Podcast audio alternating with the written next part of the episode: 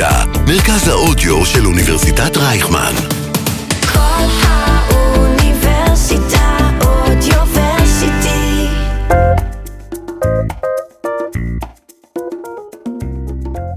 שלום לכל המאזינים והמאזינות. אתם על כל האוניברסיטה, מרכז האודיו של אוניברסיטת רייכמן. אני קרן אסף, ואתם מאזינים לעוד פרק של אקדמיקס, הפודקאסט האקדמי שלנו. את הפרק הזה אני רוצה להתחיל בחידה. בשעת לילה מאוחרת, ילד ואביו עושים תאונת דרכים קטלנית. קובעים את מותו של האבא במקום, והילד מפונה באופן בהול לבית החולים הקרוב לניתוח דחוף. במזכירות בית החולים מצלצלים לראש המחלקה, דוקטור, יש מקרה דחוף ומסובך, ועל פי הפרוטוקול מתחייב שראש המחלקה בעצמו ייקח חלק בניתוח הזה. מהצד השני של הקו נשמעת התשובה, אסור לי לבצע את הניתוח כיוון שהפצוע הוא בני. איך זה יכול להיות?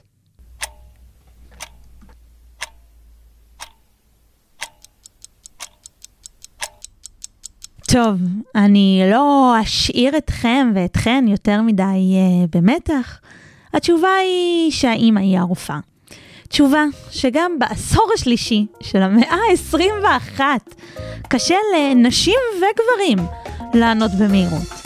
לפעמים אפילו השומעים יחשבו שיש לילד שני אבות או אב ביולוגי ואב מאמץ, הכל רק לא לחשוב על האפשרות שאישה תהיה רופאה או תנהל מחלקה בבית חולים. הקושי לחשוב בכלל על, על האפשרות הזאת קשורה בין היתר לתפיסה הבינארית עליה רובנו גדלנו. יש נשים, יש גברים, ולכל אחד יש תפקיד בעולם. כדי לציין את uh, סיום חודש הגאווה, בפרק הזה של אקדמיקס אירחתי את פרופסור תמר שגיא, מבית הספר לפסיכולוגיה, מומחית למגדר ויחסים בין קבוצות, לדבר על מגדר בינארי, א-בינאריות, תודעה מגדרית, ולמה המגדור הזה פוגע בכולם וכולן, גם אם הם גברים סיסג'נדרים. מעברון ומתחילים. אקדמיקס.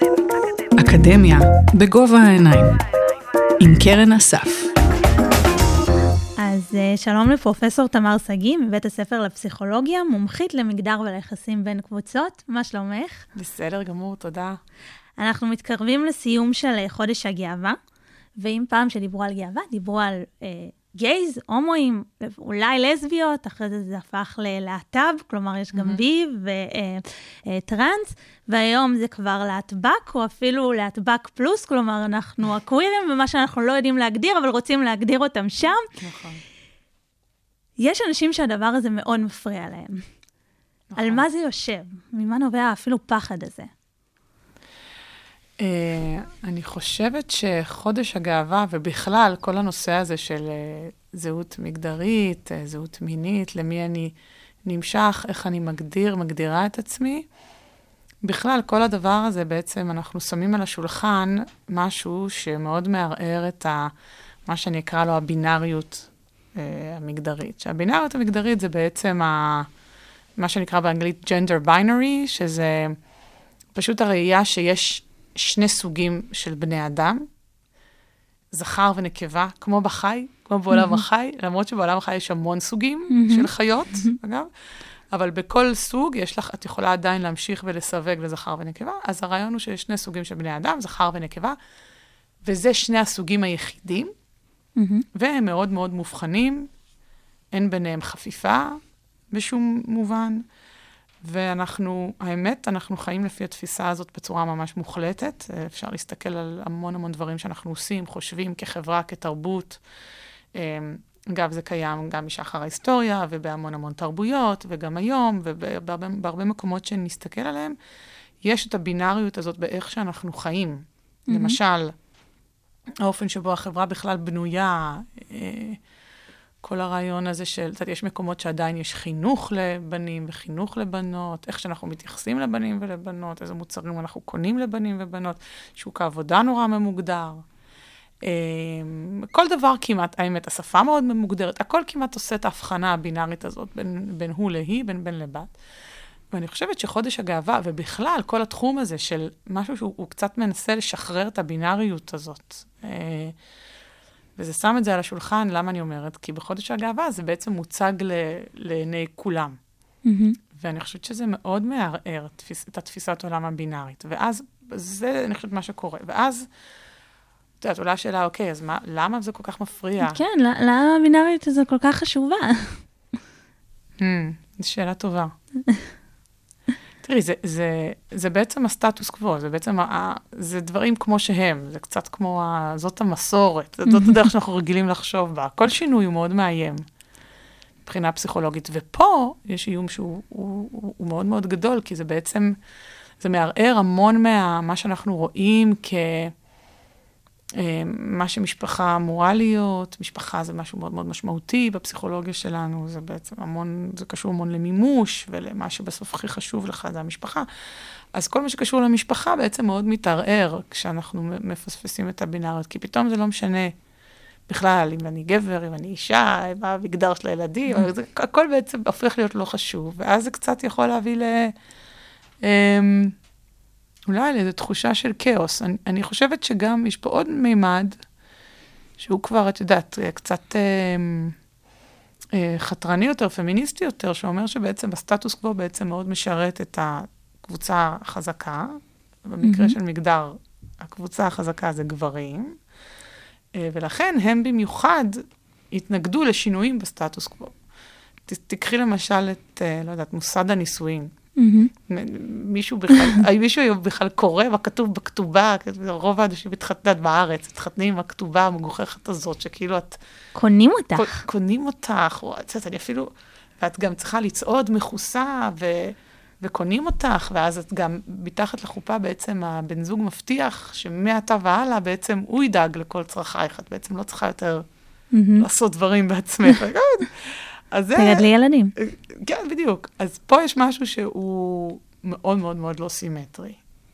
הוא שם את הכוח מבחינת, היום גם כוח זה, זה, זה בעצם המשאבים הכלכליים, הכוח של קבלת החלטות, בצד אחד. אז הצד האחד הזה בעצם נהנה, את יודעת, נגיד, מ- מכל מיני דברים שההיררכיה, בעצם כל מיני פריבילגיות שההיררכיה מספקת.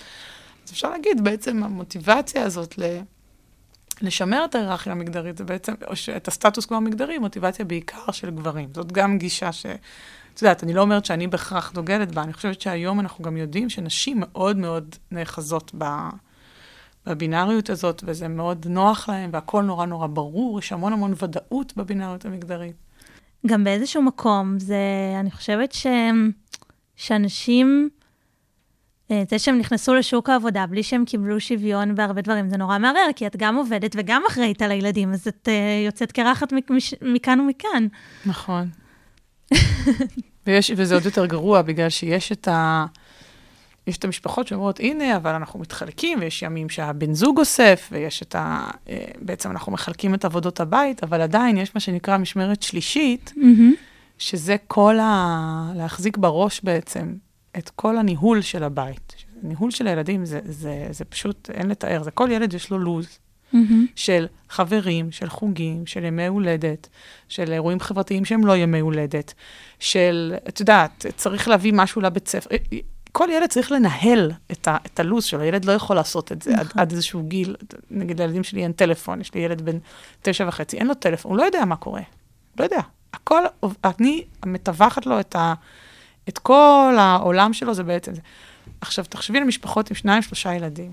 את צריכה לנהל שלושה לוזים במקביל, כל יום, ולכל אחד יש חוג, ויש איזה, ויש, את יודעת, המון המון דברים שהם בעצם התפעול של הבית, אם זה, לא יודעת מה, לנהל את, ה, את, את, את, את, את, את, את מי שמנקה את הבית, את, את ה dog walker, את הבייביסיטר, את, את כל הדבר הזה, זה בעצם, קוראים לזה משמרת שלישית, כי בעצם יש פה המון המון אקסטרה שנורא נורא מעמיס, וזה כמעט תמיד באופן מוחלט, את יכולה לעשות על זה סקרים, זה תמיד מוחזק אצל נשים בראש. זה גם uh, הרבה פעמים uh, כזה מרגישים, uh, הנה, אני גבר עוזר, אני הולך לסופר, אבל הלכתי לסופר עם רשימה שכתבו לי, ברור. שלא לדבר על זה, מה זה עוזר? אתה אוכל את המזון הזה ברור, בדיוק. ברור, אה, ברור. זה בדיוק העניין, שיש פה המון... אה, זה מאוד מעוות, וזה אגב מאוד מאוד קשור לבינאריות. כי אם אנחנו בתפיסה הבינארית שגבר זה גבר ואישה זה אישה, אז אין מה לעשות. אישה יש תפקידים שיותר מתאימים לה, כי היא אישה.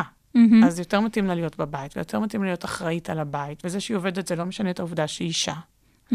אז uh, יש לה יותר אחריות. ואז גם נוצר המצב הזה שגבר בעצם הופך להיות תלוי בהוראות או בהנחיות שהוא מקבל מהאישה לגבי ניהול הבית, ותאמיני לי, לגברים אין שום בעיה לנהל את הבית. הם מנהלים דברים הרבה יותר גדולים מחוץ לבית, כמו מדינות, חברות גדולות, אבל את הבית פתאום נורא, נורא מבלבל אותם, כן, צבאות.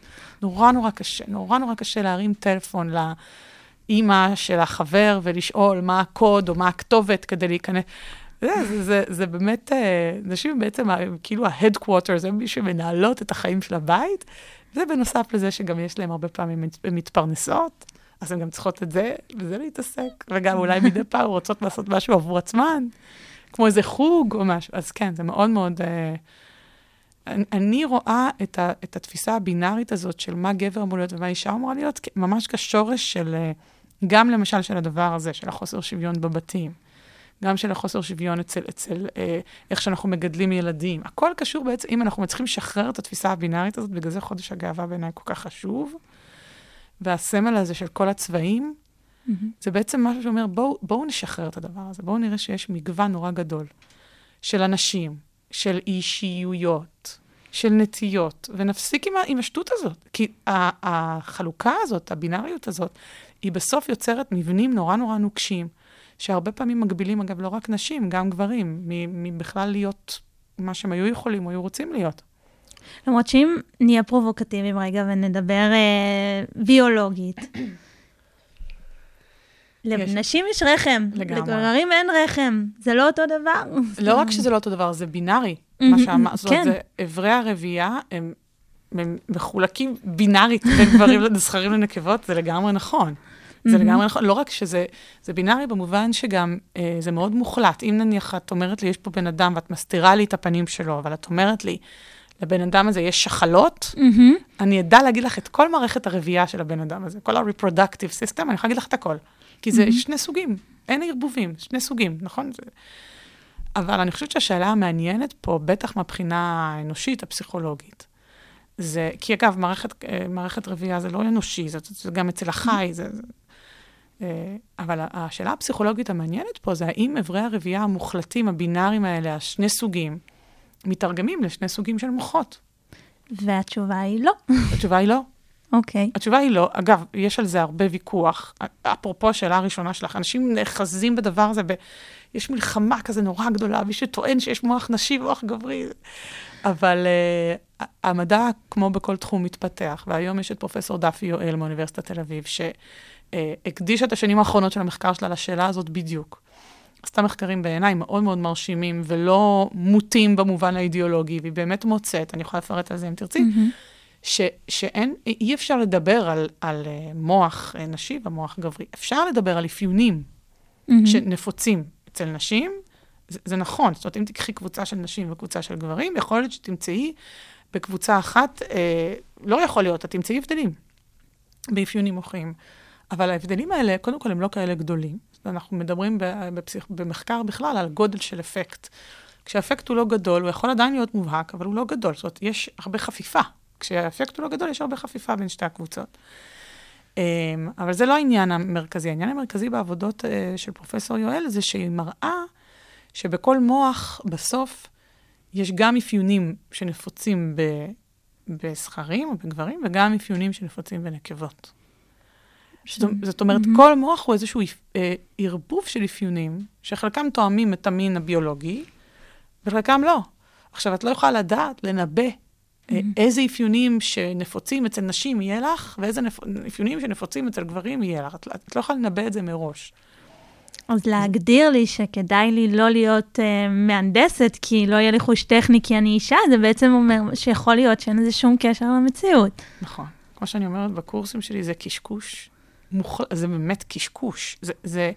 עכשיו, זה לא סתם, כי אנחנו פשוט חיים ככה, עם התפיסות האלה נורא נורא חזק, וזה קשקוש מוחלט. Mm-hmm. כי, כי יכול להיות okay. אוקיי. שאין לך חוש טכני, אבל יכול להיות שיש לך חוש טכני, ויכול להיות שלגבר פה לידינו אין לו חוש טכני, ויכול להיות שיש לו חוש טכני, ואנחנו לא יודעים, אנחנו פשוט צריכים להכיר, צריך לבדוק בשביל לדעת.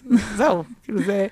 עכשיו, נכון שזה קצת יותר מורכב, כי יש עניין של גם סוציאליזציה ותהליכים של חברות מהמם. וסטריאוטיפים שאנחנו גדלים עליהם. ואז בדיוק חברה אמרה לי לפני כמה ימים, בסדר, אבל בסוף, עם כל התהליכים החברתיים האלה, אנחנו מגיעים למצב שבאמת בגיל מבוגר יותר, כבר יש הבדלים אמיתיים. זאת אומרת, אם תעשי מבחן, את תראי שהאישה שמולך פחות אנליטית, לא בגלל שהיא נולדה ככה, אלא בגלל שהיא בעצם, החיים הובילו אותה לא להתמקד ביכולות האלה ולא לפתח אותן. וזה נכון, יהיו, יהיו הבדלים, אבל uh, זה אומר, לדעתי, כל הדבר הזה, שאנחנו צריכים להתחיל ממש מוקדם מהמם. בחשיבה הזאת הלא בינארית. זאת אומרת, אני, ועל זה אני גם מדברת לא מעט כשאני מרצה על זה, אני אומרת, עזבו אתכם, הגיל המבוגר זה כבר כאילו אפשר, אבל זה קצת מאוחר.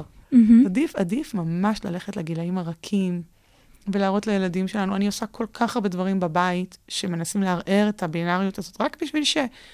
שיהיה הכל פתוח בפניהם, שלא יהיה מצב שהבנים שלי יראו את עצמם כ... לא יודעת, שהם חייבים להיות בתוך טנקים ב- ולהילחם, והבת שלי תהיה נורא כזאת נסיכה. לא, אני רוצה שהכל הכל יהיה פתוח, גם זה, וגם דברים אחרים. אז אני יכולה, את יודעת, יש לי מלא דוגמאות. יאללה, תספרי. למשל, סתם, לא, אני פשוט חושבת על זה, כל, זה המון. סתם, למשל, כשאני, מחליפה מצעים. אוקיי? אה, אז יש, אז אני, תמיד כזה, אתה מקבל כל מיני hand me downs מאנשים אה, שיש לך ילדים קטנים, אז מי שיש לו כן. ילדים קטנים, מוריד לך את כל הדברים שהם כבר לא צריכים, למחזור. אז קיבלתי המון מצעים כאלה של בנות, אה, ורודים ומנצנצים וסגולים. אז כשאני מחליפה מצעים, אני מקפידה. יש לי שני בנים ובת, שאצל הבנים יהיו את הוורודים, ויחד עם, נגיד, אני ת, תמיד שמה להם, נגיד, את הסדינים יותר בסגנון הזה, ולה אני נגיד שמה כחול. עכשיו, זה לא בסלע, שאני גם לא מדברת על זה איתם. אני פשוט עושה את זה כדי שלא לערער... שזה. נורמלי. זה, זה לא, אבל בבתים את- זה בדרך כלל נורא נורא מובחן. אנשים ממש, זה כמו איזה, אה, זה ממש כמו איזה קוד חשיבה. נגיד, את מחלקת כלים לילדים, כלי פלסטיק כאלה שילדים אוכלים. תמיד את תראי שהצבעים העדינים וזה הולכים לבנות, וזה ככה, זה, זה מברשות שיניים. אז עכשיו בוא נגיד, נגיע לעניין הפחות אה, אופטימי. למה כן. זאת בעיה? אה, זאת שאלה מעולה. תראי, זה אני חושבת גם מה שאנשים חושבים בדרך כלל, כשמדברים איתם, אומרים, אוקיי, כאילו, מה לעשות, אני, יש לי הרבה ויכוחים כאלה. אה, זה אבא בגן אמר לי, מה את רוצה? זה בנות וזה בנים. מה... גם מעבר לזה בנות וזה בנים, ורוד, זה יפה, שתהנה ורוד זה... עם ה... לא, שתהנה, לא, גם יש לה מלא ורוד. שתדעי, היא בוחרת מלא ורוד, אני לא מונעת ממנה ורוד. מהמם. פשוט כשאני בוחרת, אני מנסה לייצר גם את, ה, את הגמישות הזאת, באמת כמו הדגל, כאילו לפתוח את זה. מהמם. אה, למה זה חשוב? אז, אז האמת שיש לי, יש לא מעט מחקרים נורא מעניינים שמראים דווקא שאצל ילדים, הדברים, לדברים האלה יש הרבה השפעה. למשל, אני אתן לך דוגמה אה, על התנסות. אוקיי? מהמם. זה לא התנסות בצבעים, אבל זה התנסות בצעצועים. אוקיי? עשו מחקר על ילדים בכיתה א', אמרו להם, תראו, יש פה כזה אה, רובוט שאפשר להזיז אותו עם הדבר הזה, עם הטאבלט, שזה בעצם מה שנקרא age appropriate programming, מהמם. תכנות מותאם גיל, גיל 6. ילד בעצם לומד שאם הוא לוחץ על אה, כפתורים בטאבלט, ה- הרובוט זז. נותנת פקודות חד-חד ערכיות, אה, כן. שיקרה מהם משהו. שיקרה מהם משהו, בדיוק, ב, ב, ב, כאילו, קצת כאילו ביקום אה, אחר. ו, ושאלו עד כמה אתם מעוניינים, מי רואה את עצמו כ, כמתאים לזה, מי רוצה לשחק בזה, וראו הבדלים שבנים יותר רצו מבנות. אוקיי. אה, ואז... מיד יקפצו, רגע, אני יודעת את הסיום, אבל מיד יקפצו כל ה- המפרידנים ויגידו, ניצחנו. נכון, הנה, תראו, בבקשה, הוכחנו. הוכחנו שיש הבדלים בעניין, נכון, ביכולות. ואז הם עשו משהו נורא חמוד במחקר הזה, הם לקחו אה, בעצם אה, כיתה אחרת, לא הכיתה ששאלו אותה, והם בעצם עשו אה, קבוצה אחרת, לא משנה, ועשו הקצאה, אה, זאת אומרת, חלק מהסטודנטים אה, קיבלו 20 דקות של התנסות עם דבר דומה. מהמם. עם כזה, עם נסיין, נסיינית שכזה הראתה להם איך אפשר ללחוץ ואיך זה זז, זה נורא נחמד. ואחרי זה ראו שמי שעבר את ההתנסות לא היה שום הבדל, כולם רצו.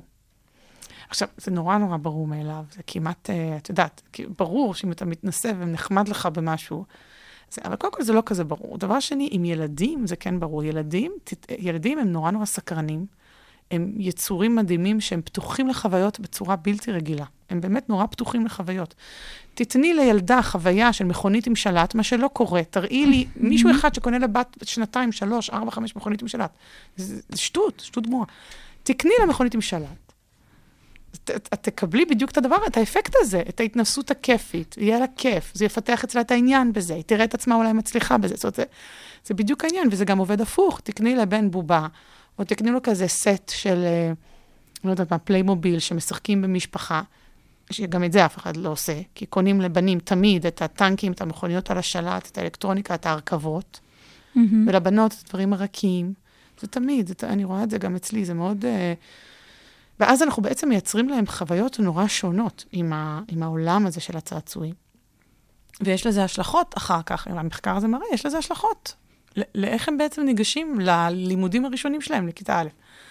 אז זה נניח דוגמה ללמה זה כן חשוב להיות ערים לזה, כי בתור הורה שער לזה, אז את עושה דברים אחרת.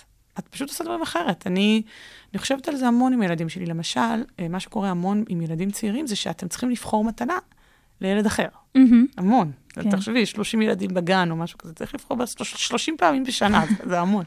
אחת לשבועיים. כן, כן, זה באמת הרבה. ואז יש הורים שנגיד לוקחים את הילד איתם לחנות, בוחרים ביחד. אני תמיד קונה Mm-hmm. בעצמי, וזה הרבה הורים עושים, בטח בגילי הגן, אתה לא רוצה לגרור את הילד שלך ושישגע אותך בחנות צעצועים. ו...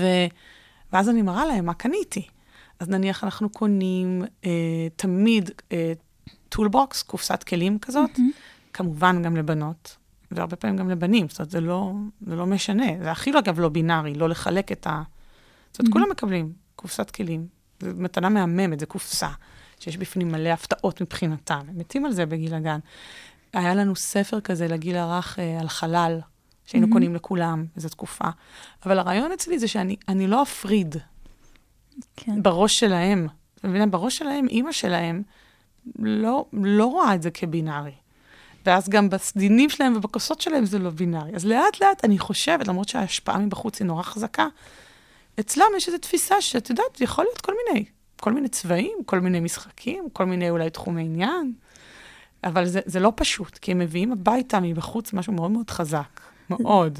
זה מחזיר אותי ל- לילדותי שלי, כשהייתי, אני מאוד אהבתי לשחק במשחקי נדמה לי, הייתי, וההורים שלי, אני גם, זאת אומרת, מדובר לפני כמעט שלושה עשורים, היו קונים לי הכל. היה לי גם אה, סינר של אה, לבשל, אבל גם כובע של אה, כבאית, וגם, אה, וגם היה לי סטטוסקופ ומתחום, וניגשתי ככה לאחד אה, מאורחי הבית, והוא שאל אותי, מה זה, קרן, את אחות?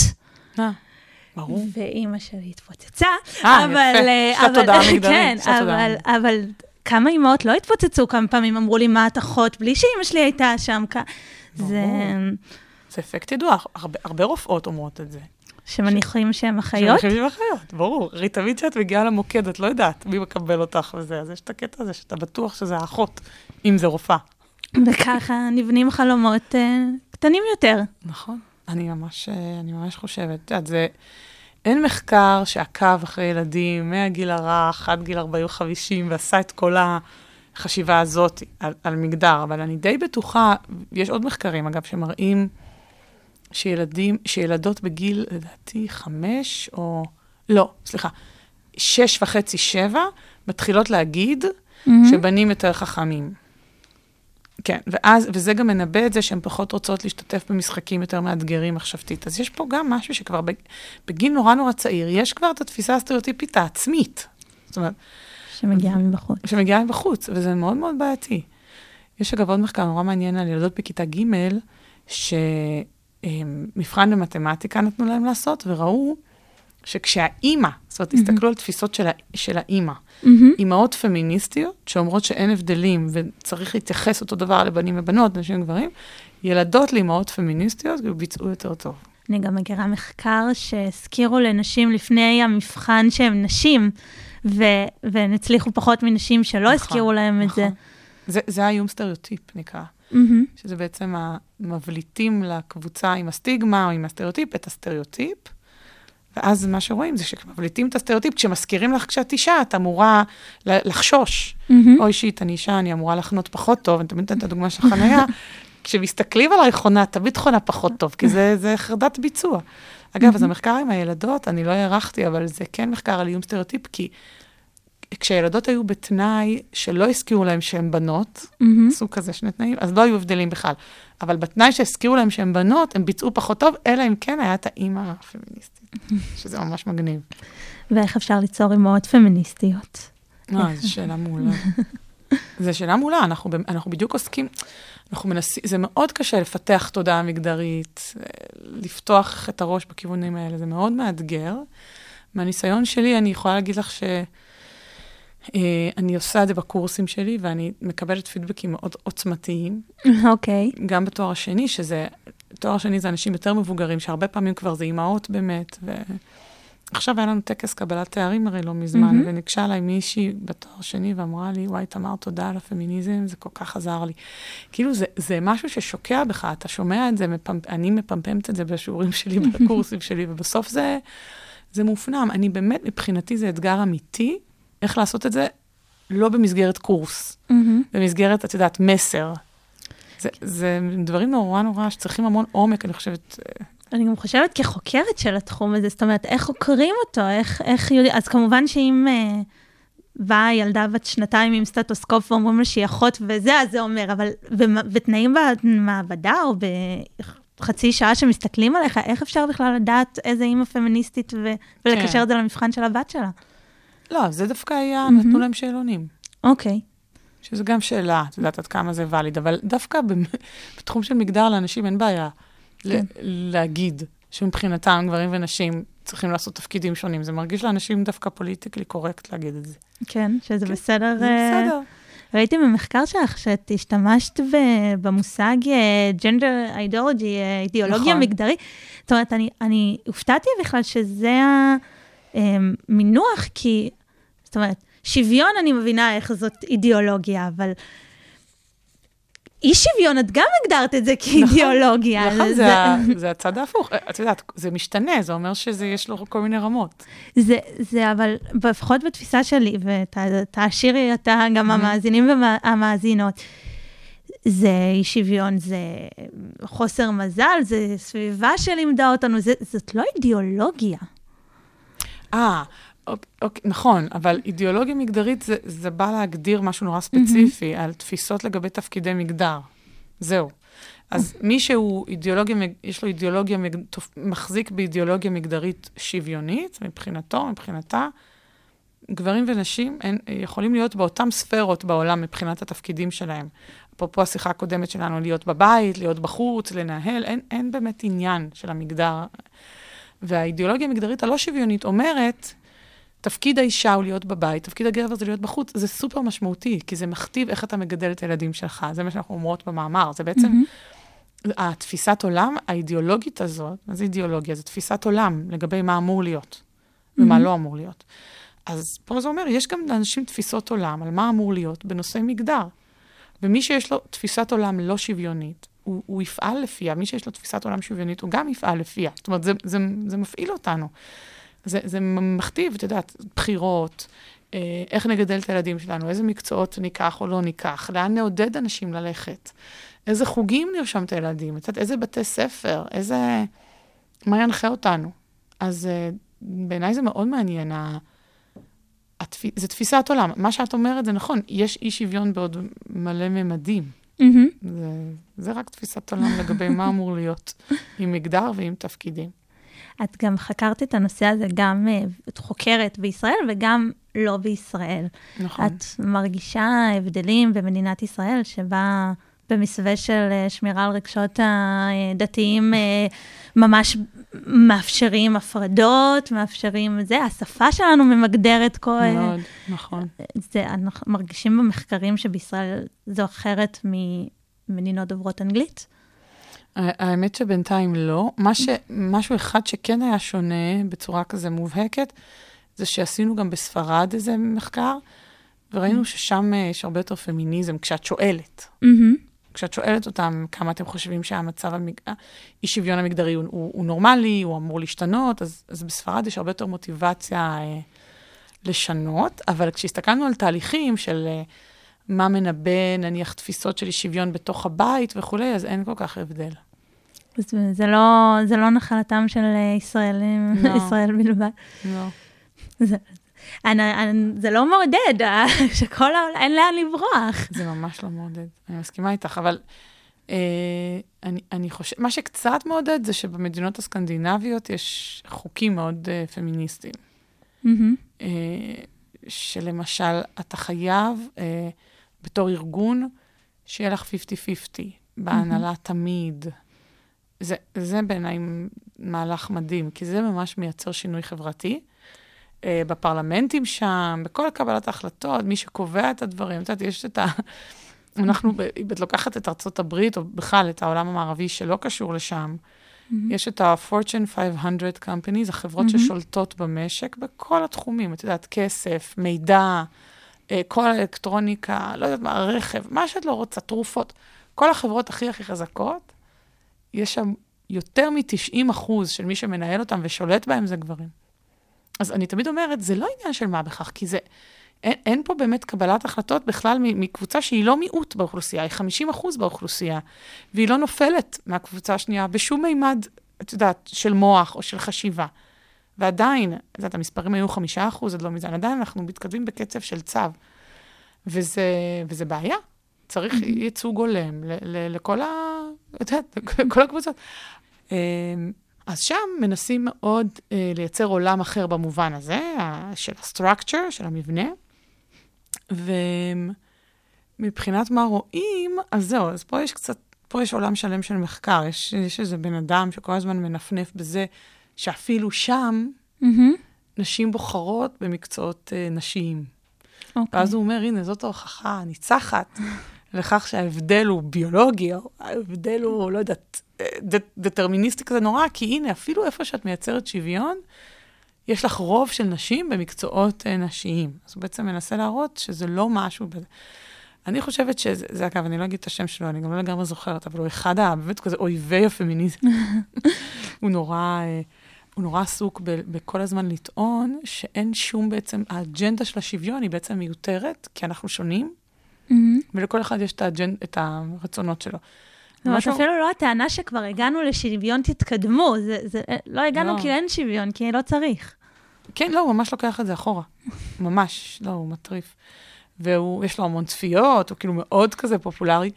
אז, אמ, אז מה שאומרים נגדו, נגיד, אומרים, אחד הטיעונים זה שהוא לא נתן לזה מספיק זמן. מהמם. זה נכון שהשינויים האלה הם לא מאז ומתמיד במדינות הסקנדינביות. אה, והטיעון השני זה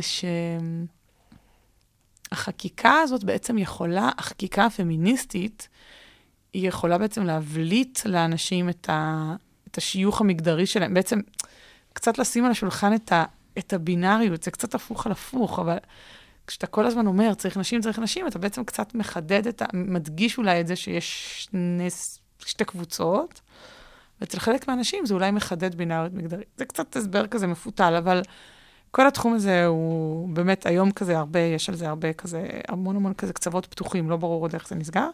מה שכן אני יודעת להגיד בוודאות, זה שיש מחקרים שמראים שבמדינות יותר פמיניסטיות מבחינת ה... התפיסת עולם של האנשים, אה, בנים ובנות יותר דומים בביצועים המתמטיים שלהם בכיתה ז'. מהמם. זה מעניין. זאת אומרת, יש משהו שממש נמצא באוויר. יודעת, איזשהו, אה, איזושהי תפיסה שבסוף גם משפיעה על ביצועים של ילדים. ועם השנים, שאמרת, זה מתקדם, יש כבר חקיקה, יש, רואים הבדלים ב... שמזכירים הי- הי- היום לילדה בכיתה ג' שהיא אישה, היא, זה פחות יפגע בפיצויים שלה במתמטיקה מאשר מלפני 30 שנים? אני חושבת שכן, אני לא יודעת כל כך את המספרים, אבל מהמם. ממה שזה זה נראה שלפחות באזורים מסוימים, אז כן.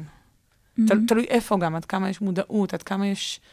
יש היום את מה שנקרא בתי ספר מודעי מגדר, שאחד הדברים הכי חשובים שקורים בבתי ספר האלה, זה שמעבירים הכשרות את הצוותים. אפרופו השאלה שלך, איך הופכים אימהות למודעות מוגדרית. אז צריך, לה, זה מה שאמרתי, צריך להעביר איזושהי הכשרה. זה לא מספיק חצי שעה של איזה תפעול. אז הבתי ספר מודעי מגדר עושים את זה. מהמם. ואז יש שם איזשהו יותר סיכוי שגם המורים והמורות ידעו איך אה, להתייחס. ידעו את מי לעודד. אני סתם, אני חושבת על האחייניות שלי, יש לי אחייניות שהן כבר כזה לקראת סוף הלימודים בתיכון, ואחת היא מאוד כזה, הייתה חסרת ביטחון, וחשבה שהיא גרועה במתמטיקה וזה, ואני קלטתי שהיא מאוד טובה. ראיתי, פעם היא שאלה אותי משהו ולא הבנתי מה היא רוצה, והבנתי שיש לה חשיבה מאוד כזה מתמטית, ובאמת, מה שקרה זה שאיזה מורה קלט אותה, ונורא נורא עודד אותה. פשוט אמר לה, עזבי אותך, טובה, ושם עליה עין במובן הזה של לא, לא לתת לה להרפות. והיא היום מעולה, והיא בחמש יחידות, היא בי"א, והיא פשוט מככבת. עכשיו, ממקום ממש של חוסר ביטחון. ובזכות המורה הזה, אני לא יודעת אם הוא היה מודע מגדרית, אבל יש לי הרגשה שכן, כי יש פה משהו שאתה מעודד קצת אחרת, מישהי שאתה יודע שהיא בקבוצה שיש עליה גם את הסטיגמה הזאת, והיא יותר מועדת לפורענות. אתה עושה את זה עם יותר אולי אה, חשיבה. אז אני חושבת שכשמורים מודעים מגדרית ומודעים לסטריאוטיפים, זה יכול מאוד מאוד לשנות. אבל, אז נגיד, את יודעת, זה לא בכל מקום. היום יש תוכנית של גנים מודעי מגדר בארץ. לדעתי יש משהו, יש איזה 30 גנים. עכשיו, הם מפוזרים בכל הארץ. זה מעניין. יכול להיות שיהיה לזה אפקט. אנחנו לא יודעים. את יודעת, אין על זה מחקר ארוך, כמו שאמרתי. אבל אם את שואלת אותי, זה סופר סופר חשוב. אני חושבת אבל שגם יש בעייתיות לבדוק את הדברים האלה, כי אם אנחנו מדברים על מקיף, מה שנקרא, אז פחות, אבל אם אנחנו הולכים לגן שהורים בחרו לשלוח את ילדם או הבת שלהם לגן מודע מגדרית, אז גם בבית הם קיבלו, אה, אז... אז... נכון, אבל במקרה הזה זה, זה, זה נחת עליהם. הגנים מודעי מגדר זה משהו, זה, בר, ב, זה גנים ציבוריים, mm-hmm. שזה נחת על ההורים, הם לא בחרו. הם יכולים להוציא. אוקיי. Okay. שיהיה להם בהצלחה להוציא מגן. אבל אני חושבת שזה גם חלק מהעניין, זה להגיד להורים שזה בעד הילדים שלהם. זה נכון. את יודעת שאומרים בוקר טוב, בנים ובנות, או בוקר טוב ילדים וילדות, ושהפינות משחק מאוד מאוד מעורבות, והגננת מנסה שהן יהיו מעורבות. Mm-hmm. היא אומרת, עכשיו יש פה ציור, בואו, והיא קוראת לבנים לבוא לצייר, והיא קוראת לבנות לבוא לשחק עם הכדור, לטפס. זה, זה בעיניי זה מדהים. לחקור... לבחון מה טוב לך, מה לא טוב לך, לא בדיוק. לא להחליט uh, לבד, נכון, מראש. נכון. פרופסור תמר שגיא, אני ממש שמחה שהגעת אליי, והייתה לי עוד הזדמנות להעלות את הנושא הבאמת חשוב הזה לסדר היום. תודה רבה לך. תודה, תודה לך. thank you